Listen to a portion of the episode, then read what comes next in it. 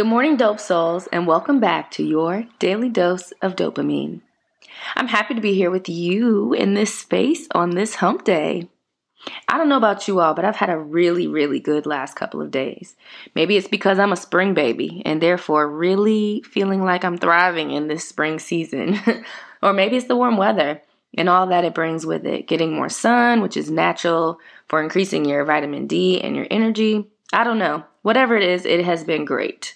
Aside from the pollen and these allergies, I really live for spring. I truly enjoy the crisp, cool mornings, the warm, sunny days, and even the long days of rain that spring can bring. Most of all, I love watching how everything around me comes back to life. Spring is a lovely reminder of how beautiful change can truly be. In this season of my life, I am definitely in a period of transition. Several transitions, actually, that seem to be affecting all areas of my life. And without the right frame of mind, it can and frankly has been very challenging. However, as I'm in this period of transition, spring has definitely brought forth a reminder of how beautiful change can be. Like the flowers, I realize that I have had to let the old, the dead, and energy sucking things be pruned away so that I can bloom into what I'm destined to be.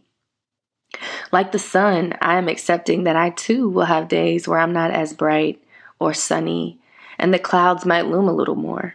And that's okay because the sun will always shine again. And I realize that I too periodically need the rainy days to come into my life so that I can continue to grow. Conversely, I also need to be poured into, to be watered and nurtured by myself, firstly, and by those who I love and who love me. I wonder who else feels like they're in a season of change.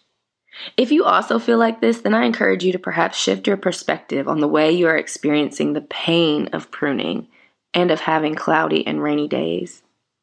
Know that this is a beautiful season of change. And your pruning is so that you're able to blossom more fully. For you cannot continue to grow to your full potential with people and things attached to you that are taking away from your energy.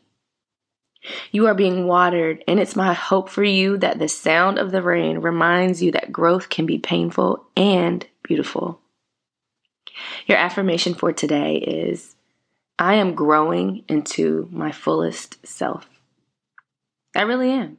That that affirmation might be for me. I am growing into my fullest self.